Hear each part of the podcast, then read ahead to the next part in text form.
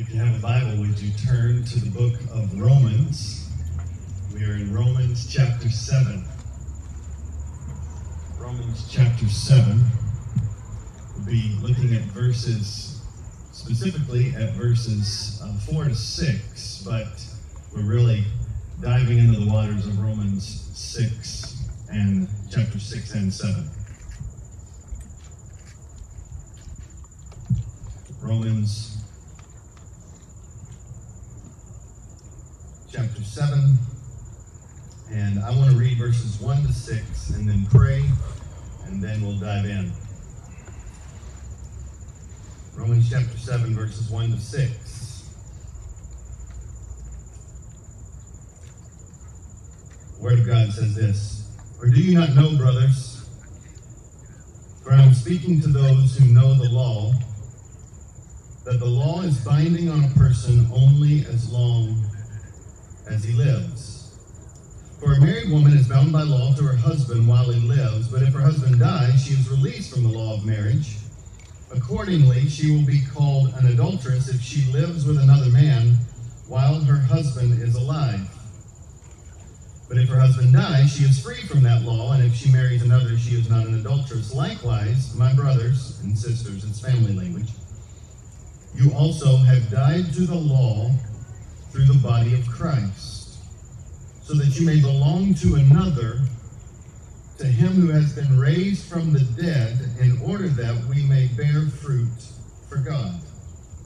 For while we were living in the flesh, our sinful passions, aroused by the law, were at work in our members to bear fruit for death. But now we are released from the law, having died to that which held us captive, so that we serve in a new way a new way of the Spirit and not in the old way of the written code. Let's pray. Father, I thank you. I thank you that you're here. And genuinely the greatest news in all the world. No hyperbole, no overstatement that any sinner who acknowledges their sin and their inability to save himself and throws themselves by faith into the arms of Jesus will be caught, saved, rescued. And the greatest news is that you're not just in front of us or beside us or behind us, you're in us. And there won't be one moment when we will ever be alone. And so, right now, I ask that by the power of your Holy Spirit, you would awaken our sleepy hearts, even our physically sleepy eyes. You would prevent and protect us from too many distractions, and that, God, you would give us your word as a gift, and that you would shape us in this moment. Shape us to believe the depth and the height and the breadth of the love of Jesus for his people. Come now, we pray. We ask this in Jesus' name. Amen. Well, for those of you online, I do pray right now. It seems to be the case that the past three weeks of my epic fail has turned into them being able to watch live with all of us. So I'm thankful for that. Um, and so I just wanted to welcome you to actually the sermon portion because it's all cut out right during the music portion. So this is like a new moment for them. But they actually hear it all. Now, I was talking to my wife, and uh, we she was recalling a time when we first had a house where we were in charge of the flowers. And so when we were in charge of the flowers, you plant the flowers, they look beautiful, and then what happens? Winter comes. Let's just make sure we're clear. These are perennials. We plant these flowers and they die. Well, for people who are ignorant about how this whole thing works, you plant them, they die. That seems like a massive waste of money. Like, what in the world just happened? And yet, all of a sudden, I was talking to my wife, and these were her words Come springtime, and all of a sudden the very things we thought had died were now coming to life. She says, I started geeking out. She says, They had to die in order that they might live. This is the gospel. Creation talks to you about the glory of God. I love my wife. I love her. She got excited over flowers coming alive because they taught us about God. The point was this they had to die in order that they might live. Let's just think in the broadest terms because God uses other images, other experiences in the world to teach us some of these lessons. This lesson is not about death, but about joy. Let's take normal, kind of non tragic subject of childbirth. Whenever you have a normal, non tragic childbirth, there's two things that happen one, intense pain, and two, intense joy. Intense pain and intense joy. Now, some of you women who have given birth, forgive me for talking about intense pain like I know it experientially. I'm not trying to say that at all. I just think that those of you who have been through it, you could uh, say amen. Because there's intense pain, and then once you see the child, you basically remember it no more. That's literally what the Bible says in John 16, describing this idea of childbirth. It's not that you forget the pain, but that all of a sudden the joy of the child has eclipsed what you just went through. And there had to be pain in order for there to be joy. Adoption, we've experienced, is the same way. It's a little different in that there's intense emotional pain, or there's an intense pain that has to do with the tragedy of a story that kind of led to some of the things that got to this place but then there's also the intense joy of finally being called a family, being united together. As Tim Keller said in a sermon on joy, he says this For there to be the joy of a child, there must be the pain of childbirth. And he went on to say what I think our passage teaches us today. For there to be the new life of the resurrection, there has to be a death. Paul is teaching us today that in order for us to experience new life, we also have to experience death.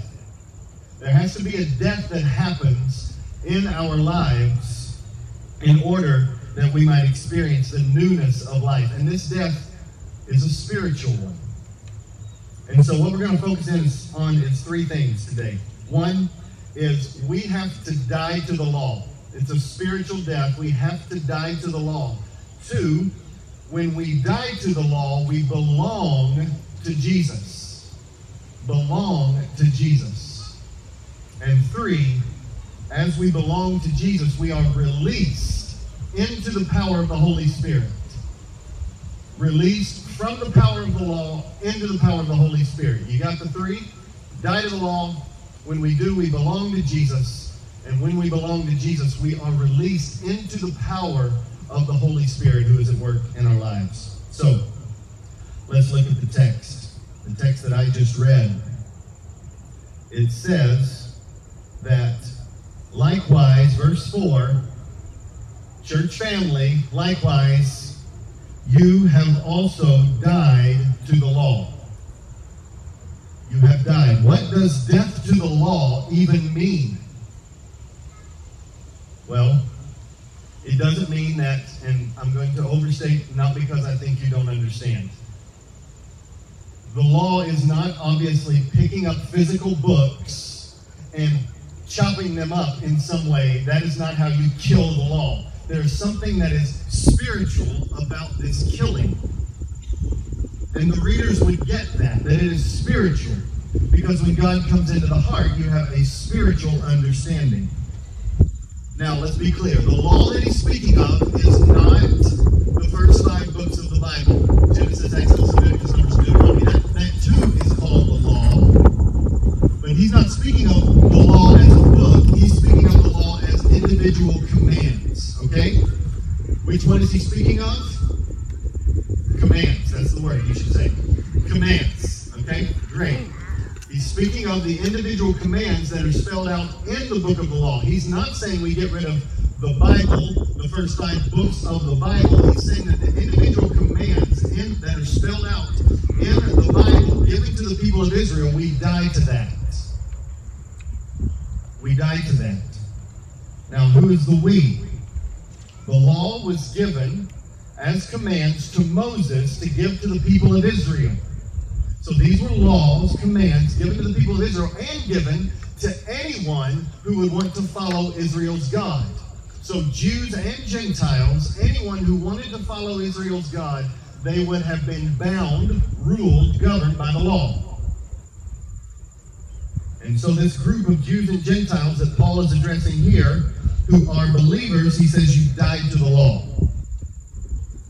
this law in the lives of the people of Israel and all those Gentiles that wanted to follow Israel's God, this law had jurisdiction. It had ruling power. It was the authority over their lives. In summary, it was is what governed them. So I don't know if you've ever taken the drive before. The drive from North Carolina, Raleigh, up to DC. But when you're driving, no matter how you get there, you have to cross state lines. And when you cross out of North Carolina into Virginia, you see several things. One is you'll see Virginia is for lovers, right? Okay, you see that and you just keep rolling. I was like, okay, that's a neat statement. Whatever, let's roll. But you also see other things that happen. Sometimes the speed limit will change. What I used to see was also a sign that says your speed is being monitored by aircraft. if that wasn't intimidating because that's how Virginia seeks to enforce their laws. But there's something else that happens when you cross over out of North Carolina into Virginia, the laws about your cell phone changes.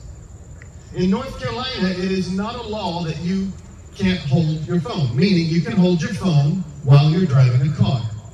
Once you cross that line, it's against the law to hold your phone. Now, it's against the law in both states to text while you drive. Just note to self. But it is not against the law for anyone over 18 to hold their phone or to make a phone call in the state of North Carolina. When you cross that line, if you're holding your phone, you're breaking the law. Why? Because you entered into a new jurisdiction. There's a new governing body that is taking place once you cross state lines.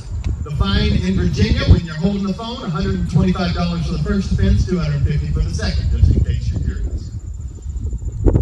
Why the change? Because it's a new state.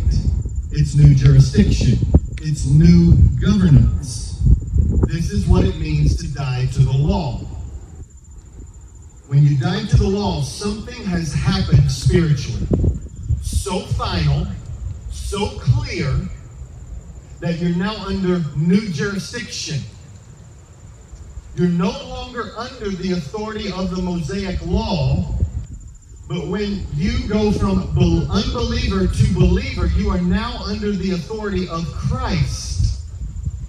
You are under new jurisdiction. The old law does not govern you, you are governed by a new law. That's what it means to die to the law. You're under new authority. There's three images that are used here in Romans chapter 7. And the first one has to do with this governance and jurisdiction. If you look at it in verse 5 or verse 6, it says, But now we are released from the law, having died to that which held us, what's the next word? Captive.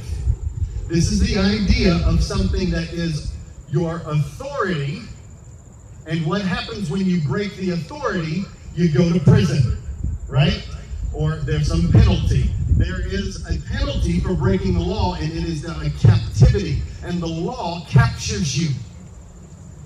So this is the first image. The image of from captivity to freedom. And when you die to the jurisdiction of the law, it says you are released from that law. That is, you are set free. You follow that? Set free. No longer captive, but set free a new authority. This speaks to why we needed to be set free in the first place. We were captives to the law. That's not a flattering picture. You're captives to something. And so all of us, I think, feel that sense of restraint. If you're captivated by something, that's different than what this is. This is an imprisonment. And you want to be set free. Look at verse 5. Why in the world do we want to be set free from the law? Why is Paul saying we died to the law? Look at verse 5. Because while we were living in the flesh, our sinful passions aroused by the law were at work in our members to bear fruit for death. Let's take each phrase living in the flesh.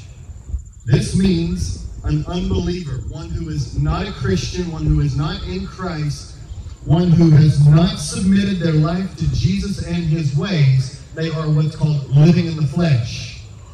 Those who are in Christ, they would say, that was my old self. It's living in the flesh. And when we live in the flesh, let's be clear, the law crushes us.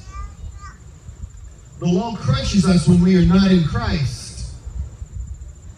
Because, it says, our sinful passions. What are those sinful passions? The cravings in our heart for me first. Me first. This is the sinful passion. It's getting ahead at all costs. It's craving something that we don't have never being content. It's loving things more than God. It's our sinful passions. And it's kind of like a bear that sees food. It sees food and it goes after it. And then what happens is, let's say you don't want it to get your food. You try to get in the way. You try to get that food from the bear, and the bear will not be happy with you all of a sudden it will go after you because it wants the food. And this is exactly what happens with our hearts. Anything that stands in the way of what we want will go after it until we can alleviate the problem and satisfy the cravings of the heart. It is a sinful passion. And so, what stood in the way of sin? For the people of Israel and those who chose to follow Israel's God, what stood in the way of sin was the law. The law was meant to be a restraint. It was meant to keep them from doing what they wanted to do. And every time they hit the law, their hearts were inflamed. And this inflammation is not solved by ibuprofen. It is inflamed, it is aroused, it is intensified, it is angry because something stood in the way. So, he says, similarly, is what happens when the law confronts our hearts. We don't want to be told what to do. We don't want to be restrained. We don't want intervention. Romans 7 tells us the law also put names to our sin. We'll see it next or in two weeks when we continue on in the book of Romans is that the law puts names to sin.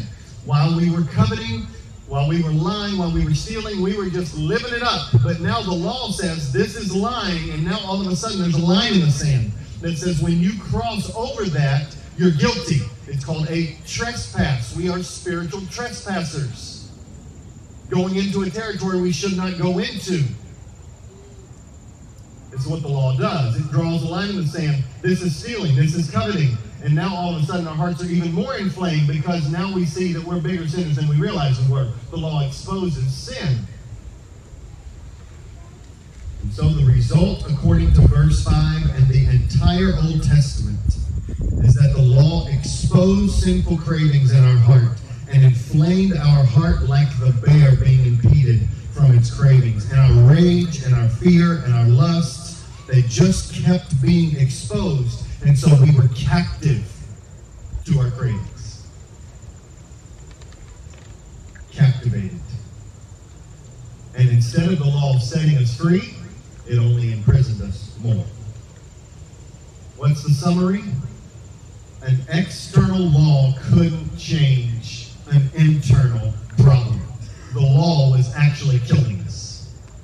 Not because the law was bad, but because sin was so bad.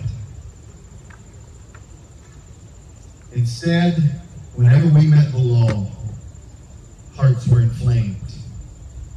And the fruit of our lives led to death, and death, and death, and more death. Anyone who chooses to live their life without God, and anyone encourages others to live their life without God, you are paving a path towards death. This is what happens when the law is how you seek to live. Something external will not change you. So, just like planting beautiful flowers outside underneath the intensity of the sun and the heat, if you don't put water on it, it'll die. The law was the intensity of the heat, and there was no water of the Holy Spirit to give encouragement, and so it leads to death. So we need to be released from the law. You follow this. This is our problem before Jesus. Many of you are believers. So you've walked this journey. You've been set free from the law. You've died to sin. But for some of you who are not followers of Jesus, you've got to understand this is what happens. The more we try to fix ourselves, the worse it gets. The more captive we are. And so he says in verse 4 Likewise, my brothers, you have died to the law through the body of Christ. You see that? Through the body of Christ. So there are three images he's using from captivity to freedom, and now he's using from death to life, and he's using an image of marriage. Where do I get the idea of marriage? That's the summary of last week's sermon. Let me just read it for us. Romans chapter 7, verse 1. Or do you not know, brothers and sisters, for I'm speaking to those who know the law, that the law is binding on a person only as long as he lives. So the law is binding while you live. The only remedy to get out from underneath the law is to die. Because the punishment, the just punishment for sin is death. So, now Paul gives an illustration. Look at verse 2 of chapter 7. He gives an illustration. For a married woman is bound by law to her husband while he lives. But if her husband dies, she is released you should circle those words. I wish I could like circle it like in front of you right now. Death, she is released. If the husband dies, she is released. So death equals release. That's the first lesson. Verse 3 Accordingly, she will be called adulteress if she lives with another man while her husband is alive. But if her husband dies, she is free from that law. And if she marries another man, she is not an adulteress. If her husband dies, she is free to marry another. This is not meant to be the entire teaching of marriage in the scriptures. It's meant to be an illustration of these two things. Death leads to release. Release to marry another. What does that have to do with the law? Well, in the same way, death to the law means release from the law. And in the same way, release from the law means freedom to marry another. That means to be united to Christ. So, Paul is telling us all believers, you have died to the law. The law is no longer your governing body. You're not under its jurisdiction. The Mosaic law, all those individual laws, they are not over you. You have a new boss because you have died to the law through the body of Christ, and now we belong to Jesus. Now, how did we die to the law? It says, verse 4 Likewise, my brothers, you have also died to the law through the body of Christ. Can we say those words? Through the body of Christ. That's how we died to the law. And it says that you may belong to another. He's saying this has already happened. Do you see that? You have died. The readers of this, believers in Rome, they have died. This is, he's telling them a fact about their lives. And I'm telling you, if you're a believer, a fact about your life, you have died to the law. You're no longer under its jurisdiction. You now have died when Jesus died. You belong to him, and he's over you. You're in Christ. Uniquely, there's only one place where the word Christian is used in the scriptures. It's in the book of Acts. When the Bible talks about being a Christian, it says you're in Christ. That's what it means to be a Christian. You're in him. You're not in the law. So, how do we escape? How do we escape the inflammation of our hearts? The only escape is through death. And that's the good news. the good news that Paul lays out here is that Jesus died. Jesus was the perfect law keeper that we could not be. Jesus took all of our law breaking, all of our God betraying on his shoulders, and he experienced a pain that we will never understand. He was dancing with the Father, the images of Proverbs 8. He was in great delight with the Father. There was such a unity, and in a midst of denying himself and of intense love, he comes to us to say, I love you this much. And he walks the road of suffering and he dies in our place, our sins upon his shoulders. That's the miracle of the cross. He was punished in our place, God's wrath poured out upon him, so that God distanced himself from Jesus so that we would not experience the distance of God if we trust in him. This is the this is the gospel. How do we escape how do we escape death that the law brings upon our lives? Romans 6 23. The very last verse before we dive into Romans 7. The wages of sin is death. That means, how do we escape? We acknowledge I deserve death. This is how you become a follower of Jesus. You say, I deserve death. I deserve death and I deserve separation from God for my sins. And I cannot save myself. But then, faith says, I receive what I cannot do for myself. I receive the free gift of God to me in Jesus Christ. I place my joy and my hope in your hands, Jesus, and I trust you to take me. That's why the verse ends the wages of sin is death, but the free gift of God is eternal life in Christ Jesus.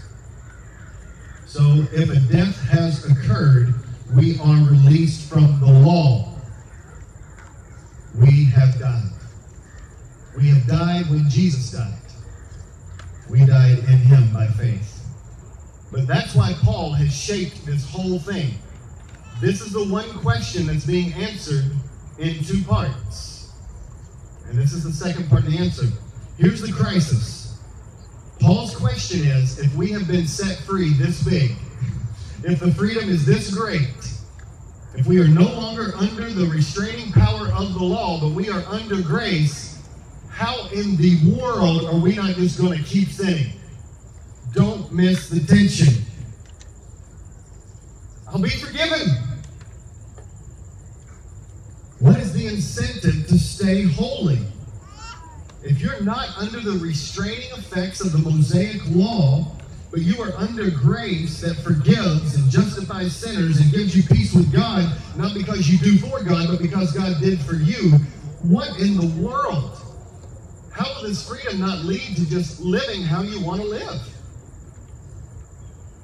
And the answer is because you belong to Christ the image that came to my mind was the reason I use a leash on my dog. If you have a leash on my dog, some some leashes there's a collar and then you clip to the collar. Some leashes you could actually just take a rope, put it around the neck, and where every time that the, the rope of the dog pulls, it actually tightens around the dog's neck. I don't recommend that, but you could do it that way. And that's a picture of the law. Every time the law tried to restrain and hold back, it kept captive and it actually choked out life. It was leading to death. It was like a noose around the neck. It was tight around that dog. That was the law. But I, as an owner, I have a, I have a thought. If I take the leash off of my dog, something's going to happen. My dog is a very loving dog, but my dog is a very stupid dog. And so my dog is going to run in front of cars. My dog is going to, in full love, jump on you and jump up on you. My dog is not a very smart dog, but she is so cute. So, why do I have a leash? It's to restrain her from going into the road. So, the question Paul is asking is if we take the law off, if the leash is released, how will we not just run in front of a car? How will we not just live it up and do whatever we want to do?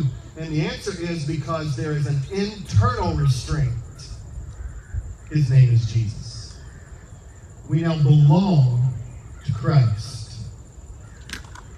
If released from the law, what keeps us from sinning, are we to sin, he says, because we are no longer under law but under grace? The answer is the old has gone. This is not a self improvement plan. The new has come. We are a new creation. The Spirit of God dwells within His people. We're brand new. We're not left alone, and we belong to Christ. This is the language of union with Christ. It's a new identity. We belong to Him. And let's just stop for a second. Don't brush past that word. Belonging is one of the most powerful, intense emotions and feelings that anyone can have. We will alter our lives in order that we might belong. These are the, these are the words that are attached to belonging. We want acceptance. We fear rejection. We carry deep shame when we feel unwanted. The negative narrative can scream in our head, I'm unlovely. I'm not worth people's time. I am discarded goods. And sometimes the volume is so loud on that story, you do not know how to get out from underneath it. And sadly, you talk to yourself a lot more than almost than any other voice. And if this is the ongoing narrative, what is the answer? What will turn the volume down to this longing to belong, to this shame that comes with being or feeling unwanted, or this sense of rejection? Here by faith, you can know this that you belong. Not because of what you do, not because of your merit, not because of your loveliness, but because you trust Jesus and you love him and you believe he did everything in your place. You trust him and you belong. We fit. Finally, there's inclusion in God's family. And he says this He looks at you and he says, You are lovely. I love you. The narrative totally changes. He says, Loved, treasured, fought for, valuable, worthy, accepted. You need to turn the volume up on what Jesus says about you here in Romans chapter 7. You have died to the law so that you can be married to another, that is, that you can belong to Christ. We belong to Him. He is our representative. When He died, we died. He is our protector from the wrath of God. I'm reading a wonderful book. I wholeheartedly recommend it. And you'll hear several of my illustrations that I have used in the past coming from this book Rankin Wilbourne's Union with Christ. But he talks about this idea of Jesus. When we are united to him, we're united to him because he's our representative. Some of you are going to watch the Panthers today. Yes, go Panthers. Yes, thank you, Breggies, for sporting it. I appreciate that. Go Panthers.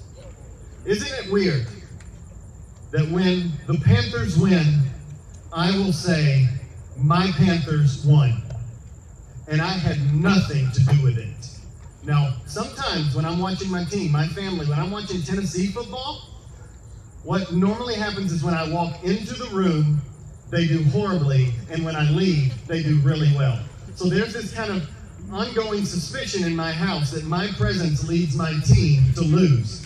Little do we acknowledge that the University of Tennessee is just a really bad football team. Okay, now they won yesterday really big, so I, I'm, I'm encouraged. But when you watch the Panthers, and I hope they win today, when they win, we're willing to use language like "we won" because that's our team. But we didn't play; they were our representative. Have you ever wondered why, when you read the Bible, the stories of David and Goliath, you got two massive armies there. And then what happens? Two people go out. David represents the people of Israel, Goliath represents the Philistines, and this battle between two people will decide the whole fate. If David wins, Israel wins. If Goliath wins, Philistines win. Why? Because they were the representative of the people, and the people were united to their one representative. Jesus is our one representative. He is the one who came as an Israelite boy. He grew up perfect. God Himself died in our place. He looked like he had lost the victory, and instead, three days later, he overcame the grave. He won the victory, and his victory is our victory. He's our representative, and we are united to him. So when he died, we died. When he rose, we rose. We are united to him. It's a mystery, but it is the most profound thing you will ever know from the Bible. Christ is in us. His victory, our victory. His death, our death. His resurrection, our resurrection. And that's why it says in Romans chapter 6, we died with Christ. We've been baptized into Christ's death. Verse 4 of chapter 6, we've been buried with him by baptism into death. Next week, going to do a sermon on the church, and we're going to do a baptism next week. And when we do the baptism, you're going to see people go under the water because this is a picture of a spiritual reality that you have died to sin and then you raised up. You are new in life. You've been raised just as Christ was, ra- was raised. This is the beautiful message of the gospel. And Paul is teaching us. Remember the overarching question Are we going to keep sinning if we're not under law, but we're under grace? If we've been released from the power of the law and we're no longer under its jurisdiction, will we keep on sinning? The answer is no, because we belong to Christ. What keeps us from sinning is not a new law, but a new heart. What keeps us from sinning is not a new law, but a new marriage, a new identity, new life in Christ. So when it says we died to the law, what did we die to? It means we died to the law's jurisdiction over our lives. That is the gospel. Jesus now rules us, not from the outside, but from the inside. Because the law's deficiency was it was external. It couldn't change the heart. Jesus comes and lives inside the heart. There's a new reality that's happening. We died to the law. We now have new governance. It's the Spirit of God. And that is why he says, as one of the answers to when we keep sinning, he says, No, because you are slaves to God and not slaves to sin. You will submit your life to God. That's now the new bent of your life if you are in Christ. But we not only died to the law, but we died to the penalty of sin. Some of you are terrified of death, and you're terrified of future condemnation. When you died to the law and you belong to Christ, you need not be afraid anymore because the penalty, the just penalty of your sin, has been paid for. That's why there's an eruption in Romans 8 when he says, Therefore, you are now no, no longer under condemnation for those who are in Christ Jesus. Listen to the next verse. For the law of the Spirit of life in Christ Jesus has set you free from the law of sin and death. There's a new law in town. There's a new governor in town. It's the law of the Spirit of life. He set you free. And that's why Paul erupts. No condemnation for those who are in Christ Jesus. The destiny is different. You need not fear being condemned because you've been set free by the blood of Christ. And so we need not fear death because now we've been given the promise of eternal life.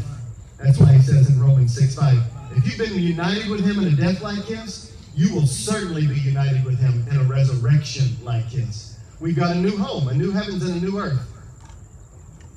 Something new is coming. And so it says in verse 4, we belong to another. Let me just read verse 4 of chapter 7 again. Likewise, church family, you have died to the law, no longer over you and, your, and its jurisdiction over you. You died to the law through the body of Christ. When Christ died, you died, so that you might belong to another. Who's that another? It is the one who was raised from the dead. That's Jesus Christ. And when you were united to him, you were raised in order that you might not bear fruit for death, which is what was happening under the law, but you would bear fruit for life. So, let's summarize this. You died to the law and now you belong to Jesus. You died to the law, you died to the penalty that sin demands because Jesus took that penalty for you. There's one more death that happens, which I pray is really encouraging. It's a death that says you are no longer enslaved to the power of sin. You have been released. You've been released into the power of the Spirit.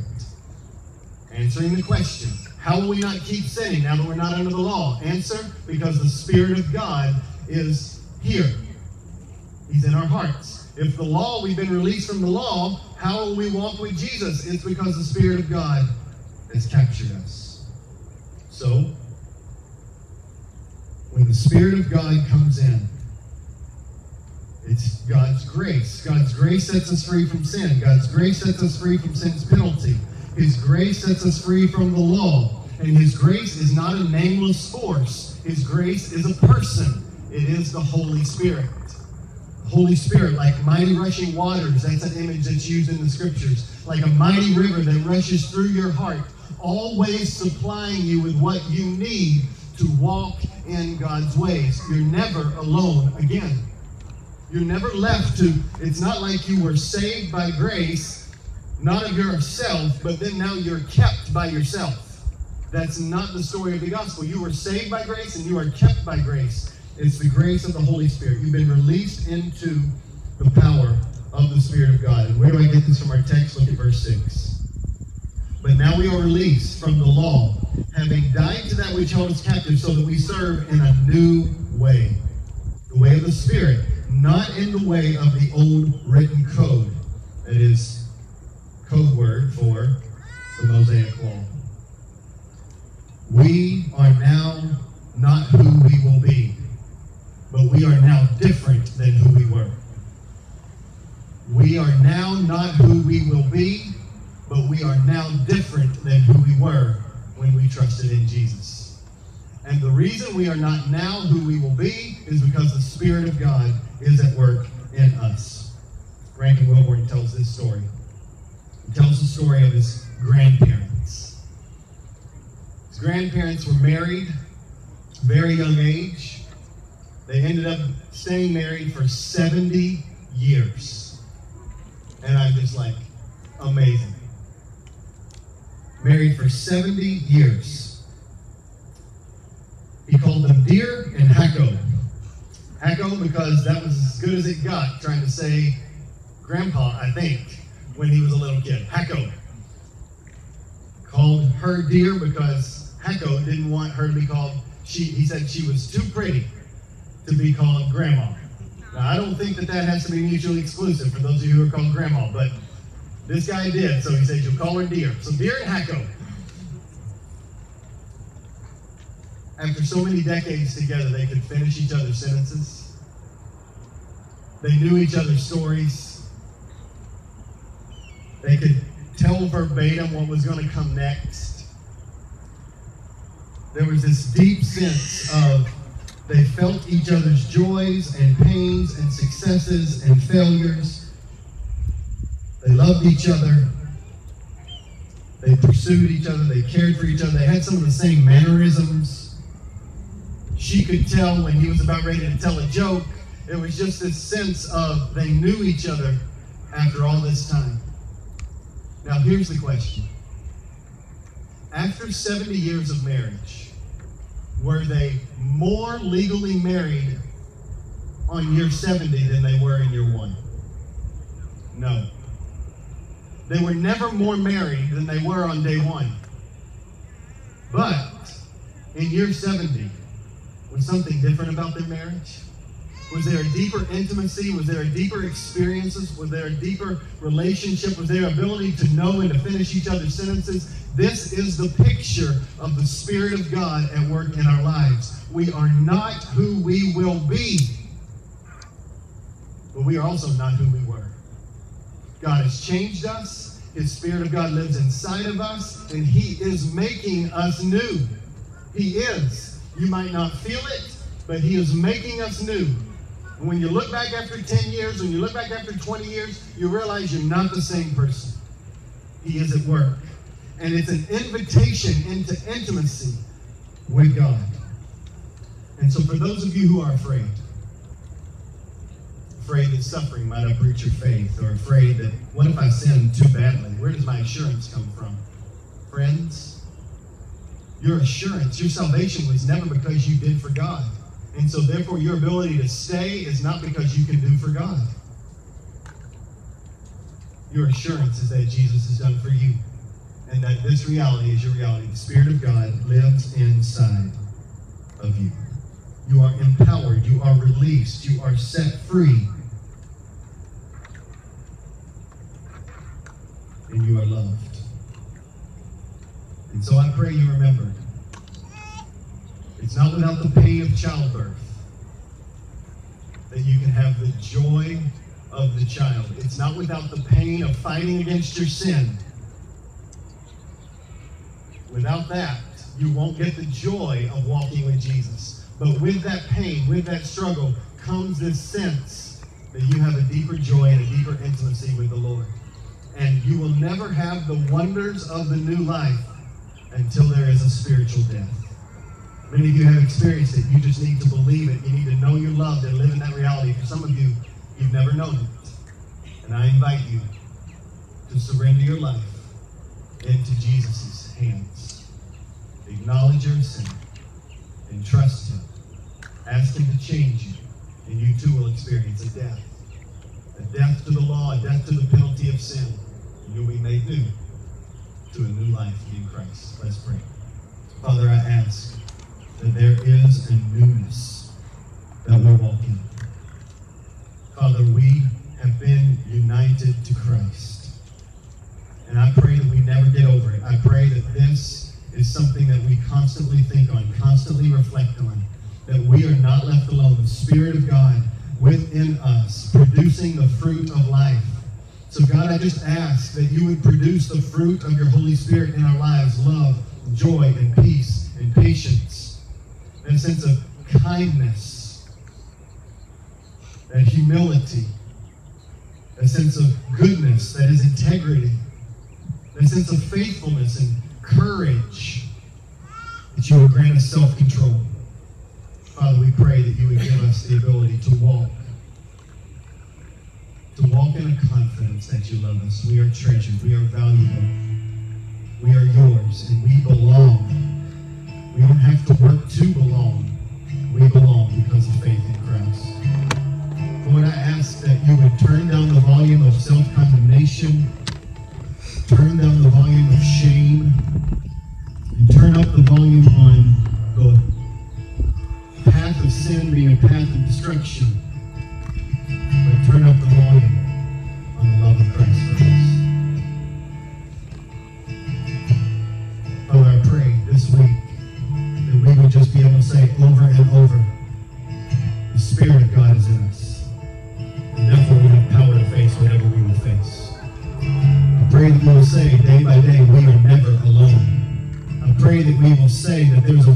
Rushing river running in our lives. It's the supply of the Holy Spirit that will never run dry. There will never be one thing we face that will be too big for you. I pray that, Father, you would just cause that to resound in our minds that